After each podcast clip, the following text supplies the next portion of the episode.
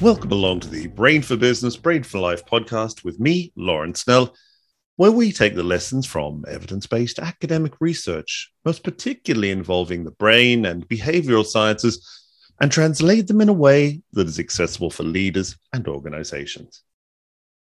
Before the COVID 19 pandemic struck, remote working, including working from home, was in some cases a luxury and in others a case of organizational trial and error.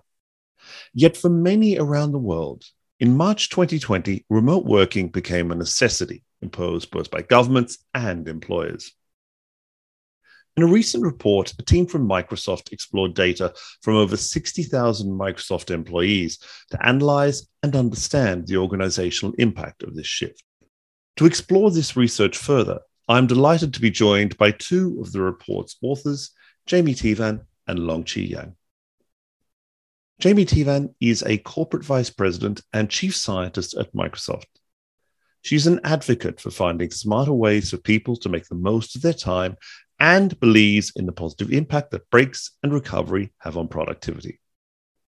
Jamie leads Microsoft's Future of Work initiative, which brings researchers from Microsoft, LinkedIn, and GitHub together to study how the pandemic has changed the way we work.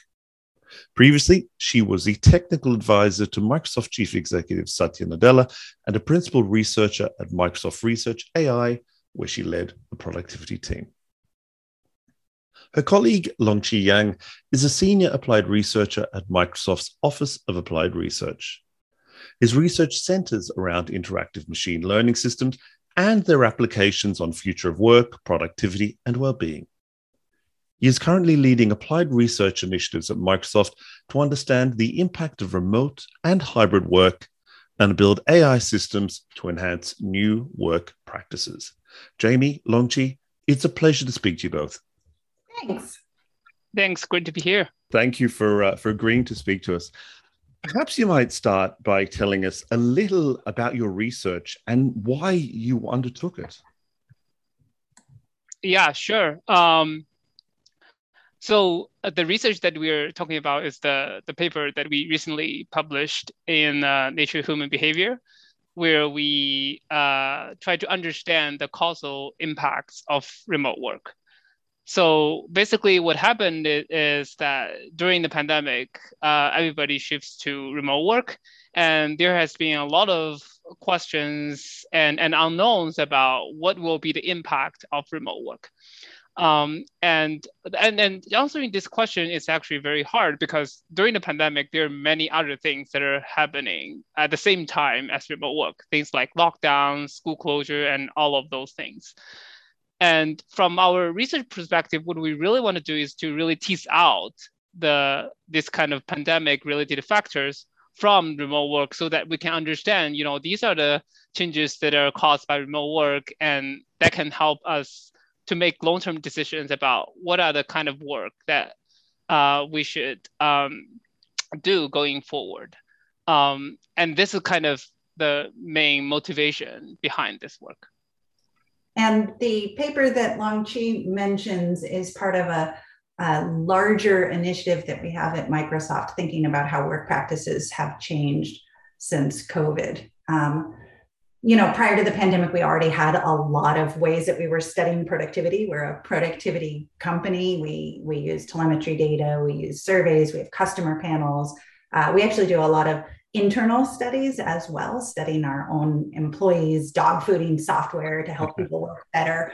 Um, and in March 2020, when COVID hit and pretty much everybody shifted overnight to become unwitting participants in this giant uncontrolled remote work experiment, uh, all of these different levers that we have in place to study productivity became focused on what work looks like now. And so uh, there's a there's a large effort that we're doing to try and understand what's going on. This is really probably the most significant disruption to work that uh, any of us are going to see in our lifetimes. And uh, there, you know, there's a lot that we have to figure out moving forward.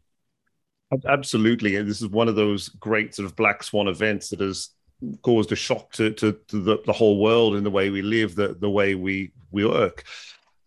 And if we think then about that, and, and obviously as well, link it to uh, to your research and the findings, what, according to your research, has been the impact of remote working on collaboration? Yeah, so basically after removing the effects of the pandemic, uh, we find that remote work actually causes fewer scheduled meetings, not more, uh, and actually more asynchronous collaboration between people. And at the same time, when it comes to collaboration network, the network actually becomes more siloed. So that means um, you know people spend uh, less time with their cross group connections less time with their weak connections and le- less time with their bridging connections. And and also at the same time we find that remote work makes the workday spend longer. So this doesn't necessarily mean that people work uh, for a longer period of time. It's just mean that um, people's workday becomes more fragmented and, and the work is, re- is actually spread out throughout the day um, and, and also at the same time, al- along with all these effects that we find, we actually see that the impact of remote not only affects those individuals who move to remote themselves, but also those their collaborators that are working in the office. So basically, put in a scientific term, there's a lot of network effects that are happening here. Um, and also there are a lot of individual differences uh, when it comes to the impact of remote work. For example, we find that you know, managers are much more impacted than ICs when it comes to communication load. And, um, and also, you know, engineers have many more ad hoc calls and IMs as compared to others. You mentioned there the term asynchronous uh, working or asynchronous co- collaboration. What does that mean in, in practical terms? Yes. So when we say asynchronous communication, we really mean emails and IMs. So basically, you know, synchronized communication are the like the kind of meetings that we're having right now where we talk in real time. Okay. But when it comes to emails and IMs, you send something to somebody, you don't expect real-time response and people will just look at it at, at time when they're available. And there's this really important point related to that that Longqi mentioned that's probably worth diving into is, um, you know, there was sort of this belief when when we shifted to remote work that all of our meetings went up. And like we all are like oh my gosh all i'm doing is spending my whole day on video calls. And uh, one of the things that's interesting and, and actually the kind of observational data bears that out. You see this huge uptick in meetings and nobody wants more meetings especially not more remote meetings and when you uh, when you do this causal analysis, you see that the, that the meetings, the synchronous communication is actually going down, and the asynchronous communication is going up. So that's a that's a really positive shift in terms of not having more meetings. It also carries other sorts of challenges and like what it means for how we get things done. But but it's a pretty pretty interesting. And is that a consequence, do, do you think, of that more fragmented nature of the working day that Longqi referred to a moment ago? Yeah no i would guess i would guess that it comes uh, from the more fragmented also actually like who we're collaborating with can change as well. So maybe you're doing ge- when geography is less important for the collaboration you may be collaborating across time zones. Certainly asynchronous makes uh, time zone challenges differently. So yes it's a lot of the like my schedule and my time is looking different than the schedules and the time of other people. Um, there was another shift that, that's related to this is even when you look at the synchronous meetings that people were having, you see a, a, shift there where you're moving from fewer scheduled synchronous meetings and, and overall they're gone gone down but like even the balance within that fewer scheduled and more of these spontaneous synchronous meetings. So like i might be like hey Longqi do you want to chat real quick before talking to lori? And he'd be like sure and we'll just jump on a call rather than skin i would have never ever ever done that before the pandemic And, and, you mentioned the, the, pandemic there, and obviously that's the, the, big thing that's that's happened to us all in, in the world over the last eighteen months. But has that been the the sole driver of a lot of these patterns? Has that been the sole cause, or has that just been one of those things that's sort of pushed along existing patterns, existing trends in ways of working? Uh, no, actually, the, the point of this paper is that all the effects that we just discussed, they are the effects of remote work after removing the effects of the pandemic. Yeah. And that's kind of one very interesting piece of this work as compared to many kind of correlational trends or observational trends that we see out there that, that people have reported. So, so basically, you know, in, in the observational trend, we are, it's hard to tell, as you said, whether it's due to the pandemic or due to the remote work. But here in our work, because we use advanced causal inference techniques, we are able to say, you know, these are the effects uh, from the remote work, not the pandemic. As you mentioned, Laurie, there were there were really significant transitions that were happening in the sort of technology of work space prior to the pandemic that yeah. enabled this to happen. Like you couldn't imagine a transition like this happening 20 years ago. That we just wouldn't have been able to do that. Um, and like the recent recent technological advances like the move to the cloud like the proliferation of edge devices like improvements in ai technology are part of what actually made this shift into a new type of work possible. And what in, interests me as well, though, is that, as you said, 20 years ago, it quite literally practically would not have been possible but but even thinking back maybe two three four years of course the technology may have been nascent or emerging and some people were trying it but we also saw yahoo saying no we're canceling all working from home and bringing everyone back into the office. So some companies were going a certain direction other companies were going away from it even though the technology may have existed. Yeah so you can think of space as a really powerful technology that humans have been using for millennia yeah. to get things done. And so it's it's a challenge to think about how space interplays with sort of new emerging technologies, the digital technology uh, that we're using. And one of the one of the kind of things that's happened is we've been forced to practice remote work, and we've learned a lot. Like we've learned a lot through our research, but just as individuals, yeah. we've learned a lot. And moving forward, as we start to introduce space as a technology back into our tool set, we can do that in a really intentional way. If we uh, step beyond those initial points about collaboration, have there also been other consequences that emerged, or other findings, I should say, that emerged from your research in terms of things like productivity and um, also, I guess, innovation? Yeah. So, uh, as you probably heard from Jaime earlier, what this pandemic really tells us is that we need a kind of new definition of productivity and productivity is, is much more than just get things done. It's about collaboration it's about well-being and it's about innovation. So the things that we measure and, and we really care about like in terms of the collaboration that we reported in this paper that that we, we very much view that that is part of the landscape of, of productivity. Um, but at the same time you know um, there are some past research, uh, even decades of research before this paper, even before the pandemic, that has shown there's some relationship between, you know, the remote work uh, and and the productivity. But really, this is uh, something that is ongoing, and and we we really need to think about, you know, how to measure productivity in this new era, and and do more research in the space to really uh, come to a conclusion. And then the innovation piece. What about that? You know, if if we're able, for example, you're both, I, I assume, or I believe, based in uh, in the US West Coast at the moment. I'm based in Dublin. We're, we're able to have this great conversation. Does that mean that, say, in terms of meeting other people, learning about new ideas, and getting that creative abrasion happening, that this sort of remote working might be good for innovation, or might there be other challenges? So there, there has been decades of research from academia and the research community that has shown that accessing to new information or novel inf- information through weak ties or bridging ties is critical for innovation and, and productivity. So the fact that we find, you know, remote work makes a collaboration network more siloed and people spend less less time with their weak ties has a potential implications for um, innovation because of that reason.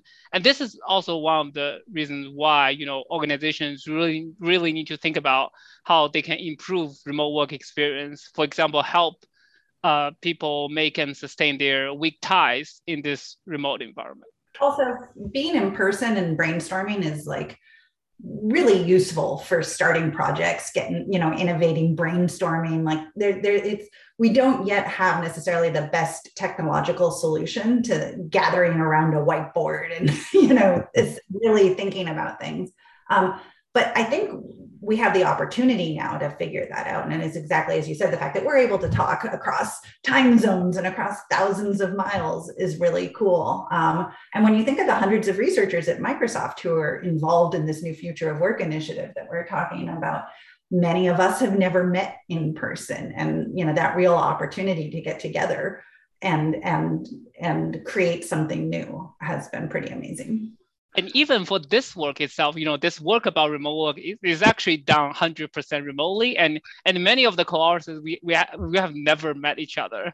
Uh, and and this is this like the, the fact that this paper is able to publish in Nature Human Behavior actually shows you know the all the benefits and upside of remote work. You can actually you know getting and pulling people from many different fields, many different expert areas together to do something important and if we if we take that then and looking into the future and perhaps building more, more broadly on, on some of the, the, the work that you're doing but also linking to the research you know what do you think are the implications for organizations and, and for people leading organizations about how things could be should be or might be? Yeah so um so as we discussed you know, this paper, one of the findings is that it highlights that full, full remote work um, will have uh, certain impact on organization networks and organization networks becomes uh, more siloed. Um, so the implication of that is, is that, you know, moving forward, people really, organizations really need, need to think about more flexibility and hybrid work uh, when it comes to, you know, improve the collaboration between information workers. So hybrid work, for example, you could uh, have uh, spend some time in person where people, you know, will can really discuss in person, brainstorm in person, and then sometimes remote when people can really mix the work and live and um, and at the same time, you know, have more focused time to get things done. Um, and and also, you know, because of the network effects that we find in the paper, so it's it's very important, especially in this hybrid work environment for a team or the organization to reach agreement and coordinate when they come when it comes to you know coming to the office so that they can sort of set norms and like what times of day um, you should come to the office so that you can maximize uh, the benefits of the in-person time. Jaime did you want to comment on that as well? Yeah no i mean and i think Longqi is is is exactly right that um, the big learning that organizations have found is that productivity is so much more than what people get done.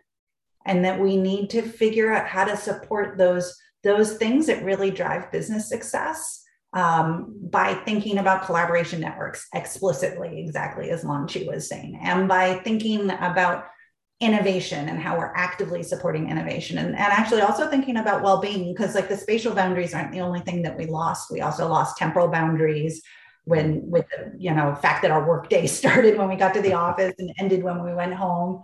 Uh, we lost work life boundaries. My kids could come running in here at any moment you know? Um, and uh, with the loss of those boundaries, we have to start thinking intentionally about how we're helping people um, replace them and take care of themselves, um, you know, to, to really drive long term, sustainable, creative innovation. Uh, as I understand it, the, uh, the, the returning to to the original research we're talking about, that was based primarily on Microsoft workers in the United States. Is that correct? Yes, that is correct. So if we think both about the say the, the, key implications of that, but also the implications for, for future working, would you expect to see you know, different, uh, I guess, lessons, different trends, different implications in other countries or in other types of workers, say people outside the technology sector? Yeah, we've done a lot of research uh, broadly. Microsoft's a global company, obviously, and so we, we think about uh, what work looks like um, around the world. And we tend to focus on information workers. Um, that's sort of historically that's been uh, who we work with, but we we increasingly are thinking about new ways of work. And actually, one of the cool things about this rapid shift to remote work is not only did information workers shift remote because because because the technology was able, you actually saw other jobs that weren't traditionally thought of as information work shift remote. Um, you know, you see you see healthcare happening remotely in a way that it wasn't prior. Um, you see exercise classes happening remotely. Uh, so, so, so we, this digital transformation that many fields have gone is going to create the opportunity for um, technology to help support an increasing type of increasing types of work. And actually, and we and um, you know, for example, we have a new lab that we've opened up in Kenya, the Microsoft Africa Research Institute, that's been looking at the digital transformation there. And there you actually see an even more significant impact on, um, on that transition. And uh, often um, organizations are smaller and you see both not both changes in collaboration networks, not just within an organization, but really across the organizations. And so into the future, I guess, you know, uh, needless to say, perhaps technology of, of whatever form is going to, to continue to, to drive a lot of these uh, practices. But are there other sort of you know human practices? I know the the Chi you mentioned, for example, scheduling people coming into an office or or other things. Are there other you know basic conditions and practices that are really ne- necessary to get the most out of remote or hybrid working? yeah as i mentioned you know te- team coordination and agreement is really important when it comes to hybrid work because that's the way that you can maximize you know the benefits of in-person time so the the you know it, it the in-person time is only valuable when you both you and your colleagues are in, in in in the office at the same time so that you can talk collaborate and brainstorm. In fact i'm in the office right now and today is our in-person day in our team where we are doing hybrid work. And for example just give you an example you know in our team we agree that wednesday is the day of in-person collaborations and and we have lots of in-person brainstorming in this particular day. And and this is the way that you know we kind of leverage uh, hybrid work in, in in this space. Jaime Teevan long chi young of uh, microsoft thank you very much for your time. It's been a pleasure speaking to you. Thanks laurie. Thank you